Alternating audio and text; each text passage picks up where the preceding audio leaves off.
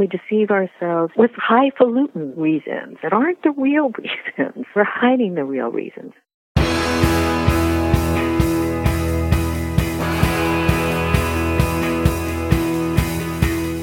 Welcome to the one you feed. Throughout time, great thinkers have recognized the importance of the thoughts we have. Quotes like garbage in, garbage out, or you are what you think ring true. And yet, for many of us, our thoughts don't strengthen or empower us.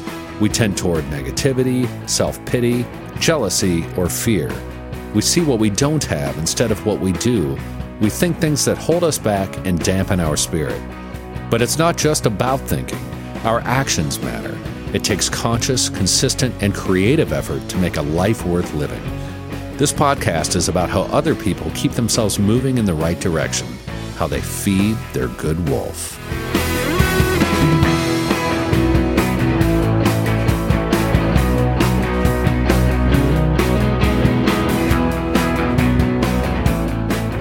Being active is more important than ever, and that's why I am excited to introduce On, perhaps the best kept secret in the running world. I love these shoes. I have been buying them for four years, and I don't buy anything else. They were founded in 2010 in Zurich, Switzerland, and it's the fastest growing running brand globally. Their philosophy is that you should run how you were born to run. Instead of correcting your movement, on shoes react to your individual running motion. As I said, I love these shoes. I use them for trail running, for all uh, running on the streets, and just day to day wear. They are amazing. And On is offering our listeners an exclusive offer. Try the shoes or gear for up to 30 days commitment free.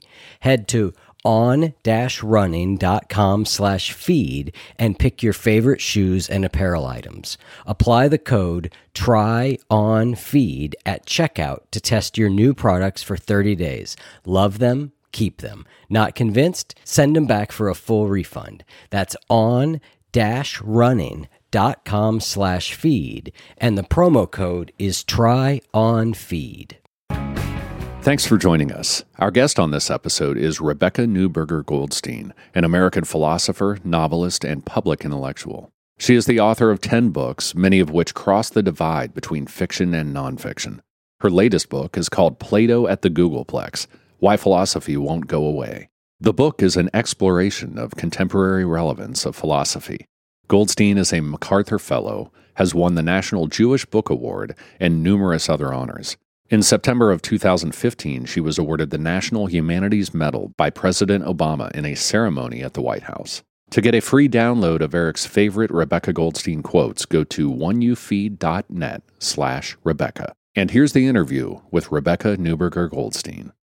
Hi, Rebecca. Welcome to the show. Hi, Eric. I'm happy to have you on to talk about your latest book, Plato at the Googleplex Why Philosophy Won't Go Away, and also to talk with you a little bit about the fact that you just won a National Humanities Medal, which was presented to you by the president at the White House. Can you talk a little bit about what that was like and then the ceremony itself? You know what it reminded me of was um, in the Iliad when a warrior is in great danger and he's about about to be killed and and the god who favors that particular warrior just sort of swoops down and picks him up and puts him someplace on some beautiful, tranquil field. And he looks around and he's like, what just happened to me? um, and that's what it felt like. It was just somebody swooped down and picked me up. And then I was back in my life and thinking, what just happened to me? I can't believe this happened to me. So um, yeah, it's it was a it was a kind of transcendent experience. Yeah, I bet. Well, congratulations. That's really a it's a big deal. It was it was it was great, and I have to say that uh, the fact that it was I don't want to get political, but the fact that it was uh, that particular president meant a great deal to me. Yeah, yeah, that sounds amazing. Well, our podcast is called The One You Feed, and it's based on the parable of two wolves, where there is a grandfather who's talking with his grandson, and he says, In life, there are two wolves inside of us that are always at battle. One is a good wolf, which represents things like kindness and bravery and love, and the other is a bad wolf, which represents things like greed and hatred and fear. And the grandson stops and he thinks about it for a second and he looks up at his grandfather and he says, Well, grandfather, which one wins? And the grandfather says, The one you feed. So I'd like to start off by asking you what that parable means to you in your life and in the work that you do. I certainly am a great believer that there are certain emotions in us that we ought to um, cultivate and and enlarge, and others that we should try to shrink as much as possible. I was interested uh, in the in the parable as you just told it because they're both they're both called wolves, and wolves are usually thought of as um, I don't know, it's kind of um, not particularly lovable beasts, very very clever beasts, but particularly lovable, not like dogs. Um, you know that they're both called wolves, um, and and I do I do think that actually those those negative emotions are more they are more wolf-like and they're more voracious. They're very strong, and that it's uh, very easy to let things like you know resentment and anger and hatred overtake you, and it's much harder to cultivate and to enlarge the loving wolf emotions that uh, um, gratitude is, is another one that I would put there on the list. I think that's a very, very strong, a very important emotion to, to cultivate, uh, gratitude. Um, and that's, that's, you know, that, that, that can be more difficult, especially to make them grow so that they're not just uh, directed to the people who are genetically connected with us, you know, our own our own family and tribe and kin, um, but you know the world at large. That's very very hard. Um, but one of the things I was thinking about was that uh, they're both wolf-like in the sense that they can, you know, they can take you over. They can they can uh, uh, kind of eat you up. And what we want is for the loving, ennobling, uh, grateful emotions to to take over one's personality as much as possible. But that's that's hard. I think one has a bigger appetite than the other, frankly. Seems, certainly seems to be, and it seems uh, there's plenty of the bad wolf food kind of laying around. It really is, you know, and it's probably an evolutionary, you know, uh, legacy that we are very devoted to ourselves, our own will to survive, and for our own uh, you know, kin uh, to survive, and we have natural feelings of empathy towards you know those who are very close to us. But it's it's much it's much harder to to to, uh, to feel it for the world at large, and that it takes real effort. So one seems to just sort of naturally be there, and the other the other takes great effort. Yeah, we had a guest who said that the good wolf is kind of the runt of the litter for him which you know made made sense to me that it, that one takes a little bit more effort to feed.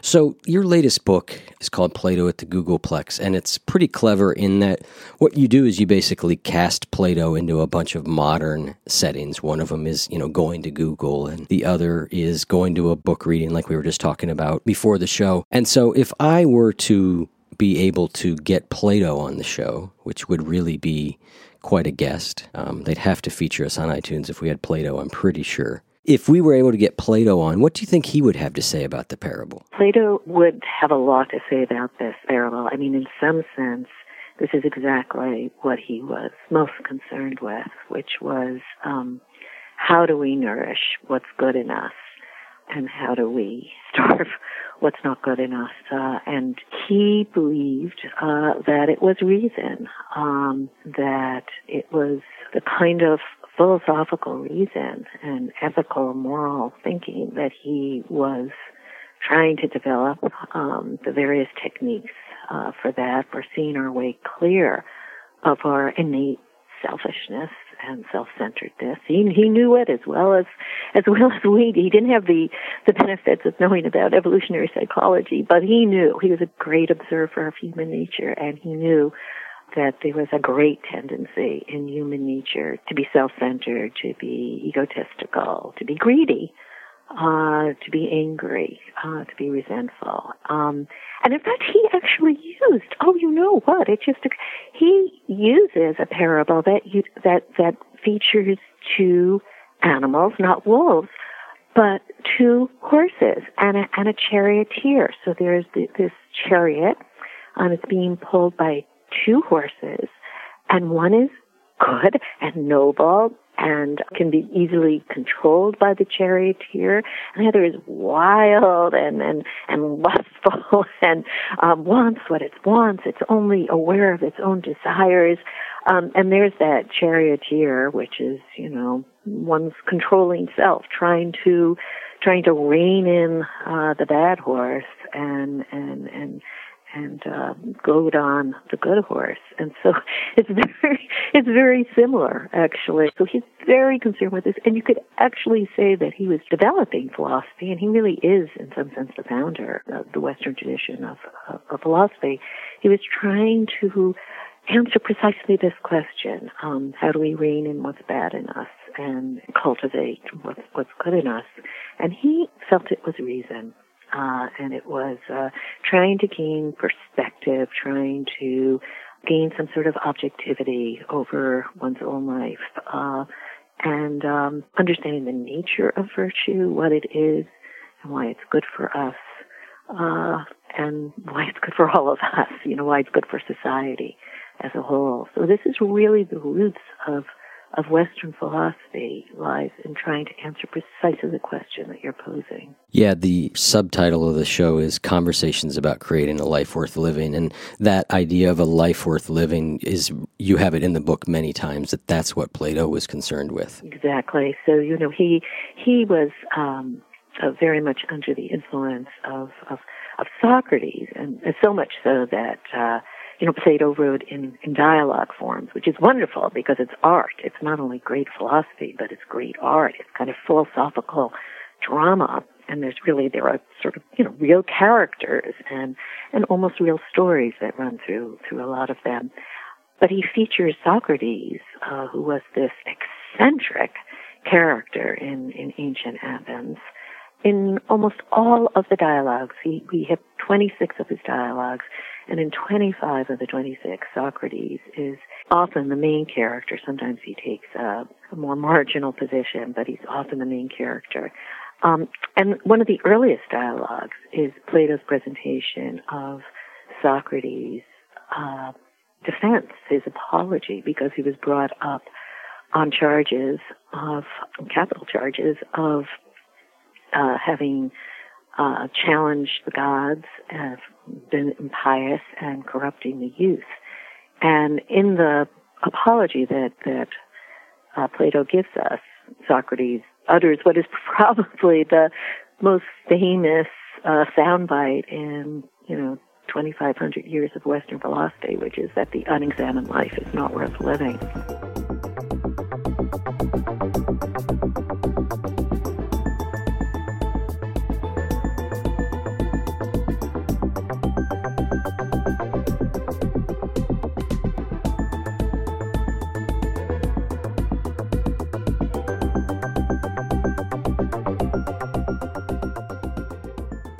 The world is changing faster and faster today, and there's so much uncertainty. And one of the skills that we need to deal with it is to be able to learn things quickly. And the best way I've found to do that is Blinkist. Blinkist is a unique and powerful app that works on your phone, your tablet, or your web browser.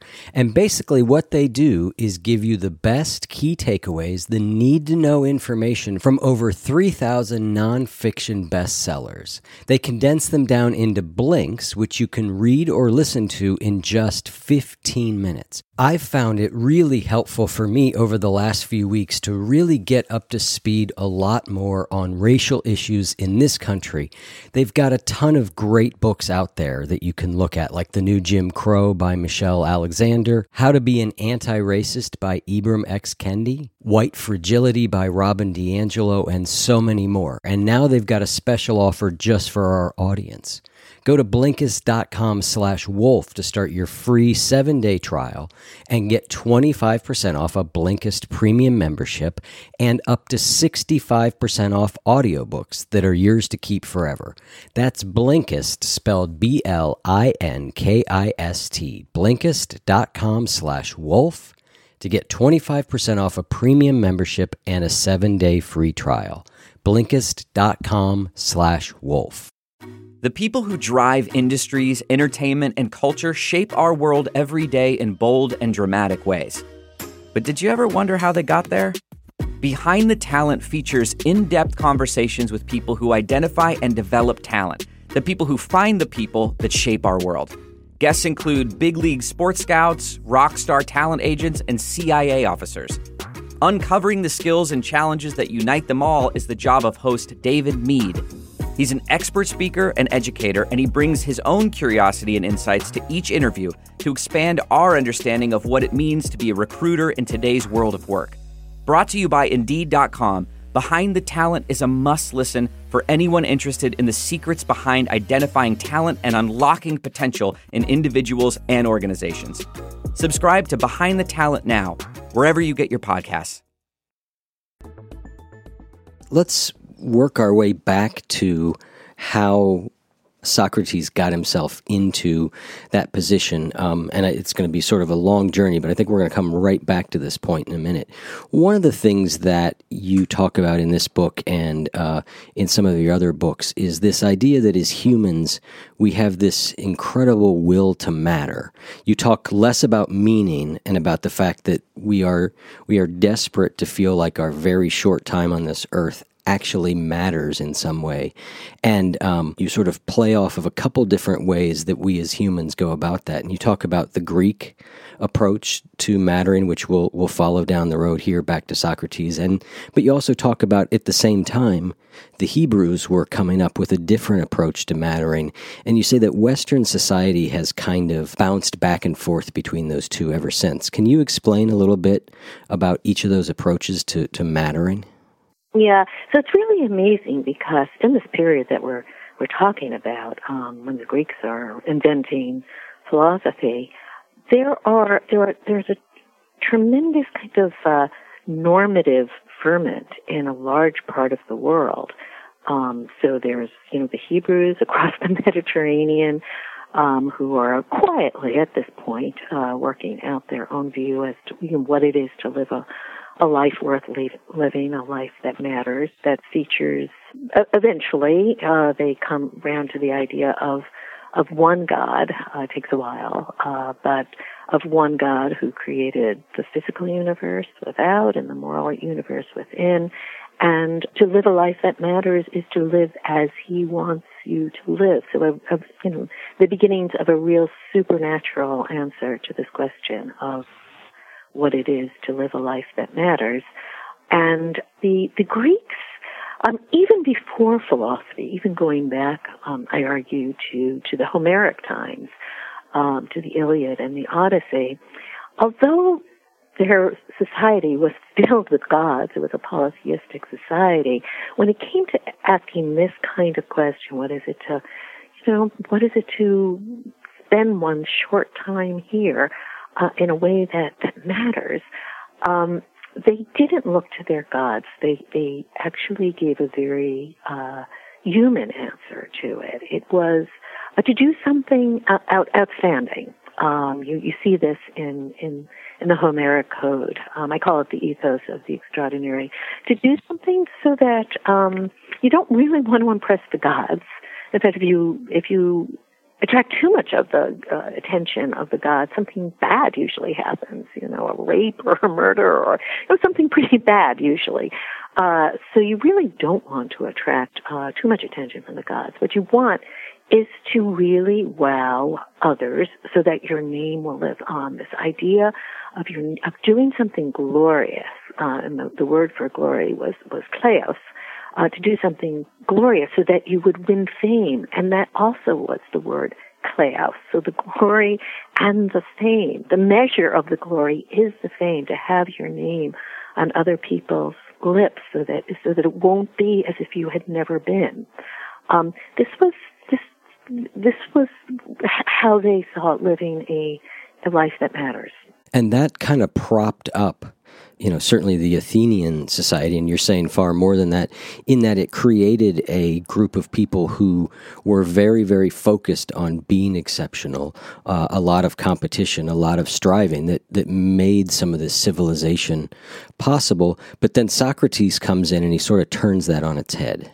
Exactly. So, so yeah, I mean, you know, so the Greeks, I mean, they were amazing, right? They, they created a, a, a culture that, that, you know, still makes our jaws drop and uh, and they were quite impressed with themselves also. Uh, but they're you know they're highly competitive. Uh, and they was divided into many different city states, and they would compete with one another. I mean, the Peloponnesian War was fought between the two leading city states, Sparta and Athens. So you know there was it was a highly competitive society. They would compete at theater, they would compete in war, they would compete in rhetoric, and they competed in thinking too. So, you know, it was uh, it, it, there are many parallels between their society and, and our society. So when Socrates gets around to considering this question of what is it to live a, you know, a life worth living, um, a life that matters, he again he's very Greek in the sense that he he doesn't bring the gods into it. It's nothing like the monotheistic answer uh, that that that, that the Hebrews are working on. Uh, but, you know, it is an answer in terms of achieving something great. So in that sense, he's also very uh, Greek. But the greatness has nothing to do with uh, impressing others. It has to do with achieving real knowledge and achieving real virtue, you know, figuring out what is just and what is good and doing it. And you may not impress your fellow citizens. And, and, and Socrates, and the proof is, of course, that Socrates didn't impress his fellow citizens. Well, he did many of them. He certainly impressed Plato and many other thinkers, but he didn't impress his fellow Athenian citizens. Uh, you know, they, they sentenced him to death and then they, yeah, they, they voted him guilty and then they voted him, uh, uh, that he deserved to, to, to die and he, he, he died by hemlock. And so it is, uh, so it's, it's in some sense a very Greek answer. You know, it's not in terms of the gods or God. Uh, it's in terms of what we can achieve and it takes all of our work. It's very, very hard, but it's not measured in terms of the acclaim that we win. It's really more in our character. In our character and our mind, you know, uh, it's, it, it is a good thing to know more and it is a good thing to to be a good person. Um, yes, and that you know, depending on the society you live in, that may not be valued, but it is of value, and that's where he, Plato, and Socrates too, really diverged uh, from the rest of their society. Yeah, you say that Socrates is presented as asserting something so radical that his hearers think it has to be a joke he would, he says, rather be treated unjustly than treat others unjustly, which yeah. sounds, um, at least for that time, right, a crazy thing to say. No, absolutely. And um, so this is in, well, he says it in various places, but he says it very, very strongly in a dialogue called the Gorgias. And that, uh, you know, he would far more rather be the victim of a tyrant um, and, you know, uh, imprisoned and, and, and, and tortured than be the tyrant who has ultimate power and can do anything he wants because that tyrant and his power, what, what seems like power, is simply destroying himself. He's destroying his soul. Uh, he is he is not living a life worth living. Uh, he is wasting his brief time here on earth um, by by committing injustice. And uh, I think it's an extraordinary uh, message. It's it's one I believe in very very strongly, and um, and it's one I think that still sounds shocking. You know, then when you say, look, you know, I, no, I I wouldn't want to have all this power if if what I did with this power uh, was uh, pursue you know, silly things or, or even unjust things, inflict injustice on others, then, then I'd rather be powerless. Right. And that is uh, certainly a statement very out of vogue in most of today's world. You came up with this idea that you called the will to matter, and you, you came up with a concept actually in a fictional book, but of something called the mattering map. What is a mattering map? This idea of the mattering map, um, which is which is caught on, I, I hadn't realized um, that it's been used in um, in all sorts of contexts um, even behavioral economics. I had first proposed it in my very first book, um, and it, which was a novel. It was called The Mind Body Problem, and it was published in 1983, so a very long time ago. And uh, the, I came up with both these ideas of, of the will to matter and the, and the mattering map because I had written this, this novel about this young woman, and my editor at that time said to me, you know, I don't understand Renee Feuer. This is this character. You know, she's she's she's so beautiful, and you know, she's so desirable, and she's so bright, and she's so miserable she's always on the verge of despair. Why? And I thought about this. You know, what was it about this character? And I realized she, she didn't feel like she mattered, that she wanted to matter in a particular way. And that's the idea of the mattering map, that we all, we all want to matter. We don't want it to be the case that you know, it, it makes no difference that we lived, uh, you know, that if we hadn't shown up for our existence, it would have made no difference at all. Somehow that's a terrible thought to us, maybe even more terrible, terrible than the thought of, of death itself. Um, mm-hmm. but, but we all find different ways of, of, of, of trying, of trying to feel like we matter. You know, for some, for some people it's, you know, I know people from, you know, just being the best dressed person in the room is the way that they really feel, you know, that they matter. If somebody else is, is more flashily dressed, they, they, they, they take a hard hit or, um, through some sort of art, through music or, um, poetry or her novel writing or for, being very, very smart. Now for Renee Feuer, um, she wanted, she, that's what mattered to her. She wanted, she was, she was in philosophy. That was the field she had gone into as, as I had. And um, it's a field in which you're judged very um, narrowly on how smart are you. It's it's it's said she, about people when they're you know graduate school. How good is he? How good is she?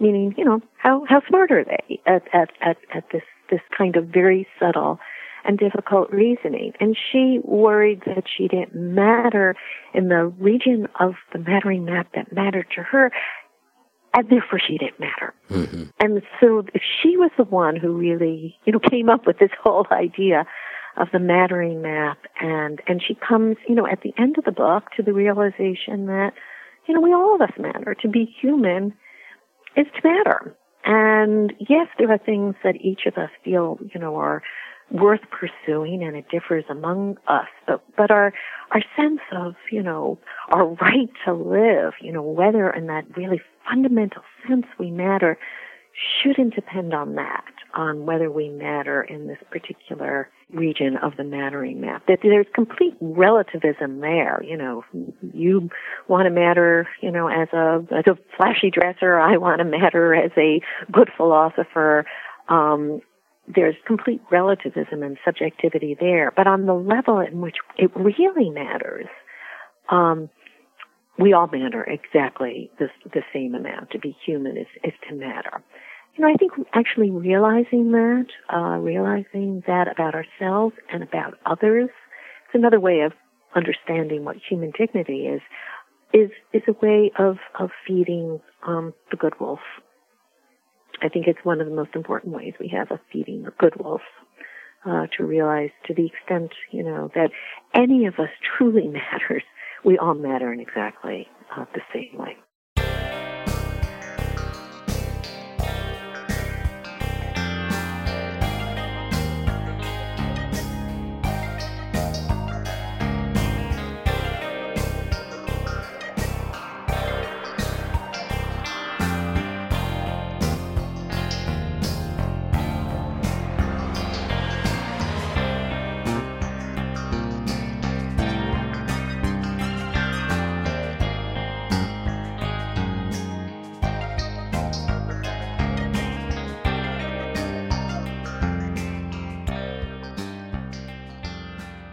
I love perfect bars. I've talked about them before on here, how much I love them, how many of them I've eaten, which is an extraordinary number. But there's not just perfect bars. The company, Perfect Snacks, make a variety of products like protein bars, peanut butter cups, and kids snack bars. And they're all made with freshly ground nut butter, organic honey, and 20 organic superfoods. You're sure to find something that you'll love. Of course, my favorite is the standard perfect bar, dark chocolate chip peanut butter, although their peanut butter cups are amazing too. And you keep them in the fridge, and so they're cold. If you're not already convinced, they're also non GMO, project verified. They're gluten free, they're soy free, they're kosher, and they're low GI, and they are delicious. So, right now, Perfect Snacks is offering 15% off your online order. Just go to perfectsnacks.com slash wolf. Shop their refrigerated snacks at perfectsnacks.com slash wolf today to get 15% off your order. We want you to be prepared for snack time. So go to perfectsnacks.com slash wolf to stock up and save 15%. In the book, you have a dialogue between Plato and his book publicist about an idea that Plato holds that she finds pretty difficult to stomach at first. And the basic idea is that, in the same way that a dentist, for example, is better able to, you know, fix our bite and adjust our bite in our mouth than, say, Chris sitting over here, that there are also people who are better able and trained to determine what a life worth living means, what living well means. That that decision is not necessarily made best by the person themselves, that there's a class of people that might be better able to make that decision. Yeah, so Plato does truly believes this, and, and in fact, he thinks this is what philosophy is, is all about, and that these are the most difficult questions that we could ask. We all naturally ask them. To be human is to ask these questions and, and, and, and to have opinions about it. Um, but that they're, they're subtle questions and difficult questions um, as difficult as you know math or, or physics or, or, or any of these questions that require experts. And he calls these people who devote their lives to trying to answer this question philosophers. That's really what he means by a philosopher. Um, and he, he understands very, very well um, how odious this sounds and and the natural resentment of philosophers. I mean, it's there at the very dawn of philosophy as it's being created by Plato. Uh, he understands uh, the kind of resentment that that it will cause, and it's true. It still does, even in our day. It's like, you know, to be human is to have a, a point of view on these questions about, you know, what it is to live a life worth living. Um, how dare somebody claim to be an expert about this. It, it seems somehow to diminish uh, a person's humanity to be told, no, no, there are experts on this field, in this field. This, this is, you know, Plato understood the, um, he was saying something very radical, and it, and it is something radical, and it, I think it, you know, justifiably, understandably causes resentment. And yet, the philosophers have helped us to inch along and making progress and seeing our way clear to to these difficult questions. They really have. That's one of the things I try to argue in the book. That you know they've they, they have helped to enlarge our points of view and and to feed our better wolves a lot of the theme of the book is why philosophy matters today. And, and you say that progress in philosophy consists, at least in part, in constantly bringing to light the covert presumptions that burrow their way deep down into our thinking, too deep down for us to even be aware of them. Yes, exactly. So, you know, we are very complicated creatures. We are reasoning creatures. We have beliefs and we and we if challenged we'll give the reasons for our beliefs and we act. We don't just behave we act. We have reasons for our actions. You know if challenged we will give our reasons. We're justificatory creatures. We try to give justifications for things. And reasons for actions and reasons for beliefs can be evaluated. Some are not so good. Some are better than others and uh, so that there are actual, you know, there are there are ways these can be evaluated. But we're also, uh, you know, we're very compartmentalized creatures, and and we're we're self-deceiving creatures. Plato, interestingly enough, I mean, he's a great expert on the ways in which we deceive ourselves, and we deceive ourselves, you know, often with. Um, with highfalutin sounding reasons that aren't the real reasons. Uh, we're hiding the real reasons from, from ourselves. And so there is a kind of excavation that, that ought to take place, Plato says, you know. And the way you do this is you dialogue. Um, so philosophy is a very much a community effort. You know, you it, sh- it should be many people coming together, challenging each other, you know, really butting heads. It tends to be a quite aggressive sport, philosophy. But, um, you know, and, and, and sometimes that's dumb stuff, that's ego stuff, right? People showing off. But sometimes at its best, it's sincere, it's authentic, it's um, it's trying to examine, to get down to what is really our reasons for uh, for our actions, for our beliefs, and and evaluating them, and and you know sometimes they're so core to us uh, that um, you know it, it, it's hard to see that they even require a a justification, and that's why philosophy is done better when many different people from different backgrounds, different points of view, different genders, gender orientations um, are brought together.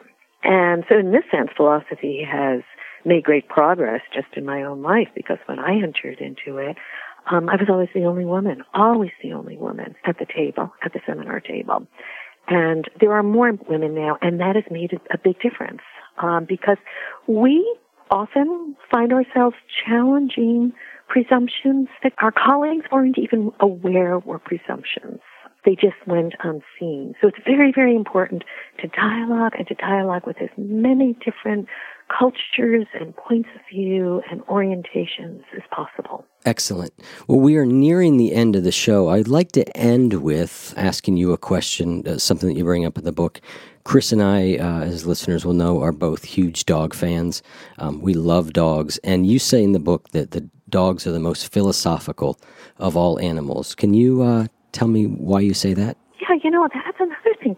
Plato actually said that dogs have a kind of love of truth and they'll they'll follow it. They they follow the scent. You can't you know, a dog following a scent cannot be turned away. He, he the dog knows what he knows and he's going to go there. And um and not be uh not be turned away. And that is that's the way we ought to be, Plato says, you know, when it comes to to truth and virtue. You know, that even if others are, are pulling us away, we know the scent. We're going to go after it. Excellent. Well, thank you so much, uh, Rebecca, for coming on the show. Congratulations again on your recent award and all your success. Oh, thank you so much. It really was a, a pleasure. Excellent. I enjoyed it also. You too. Take care. So long. Bye.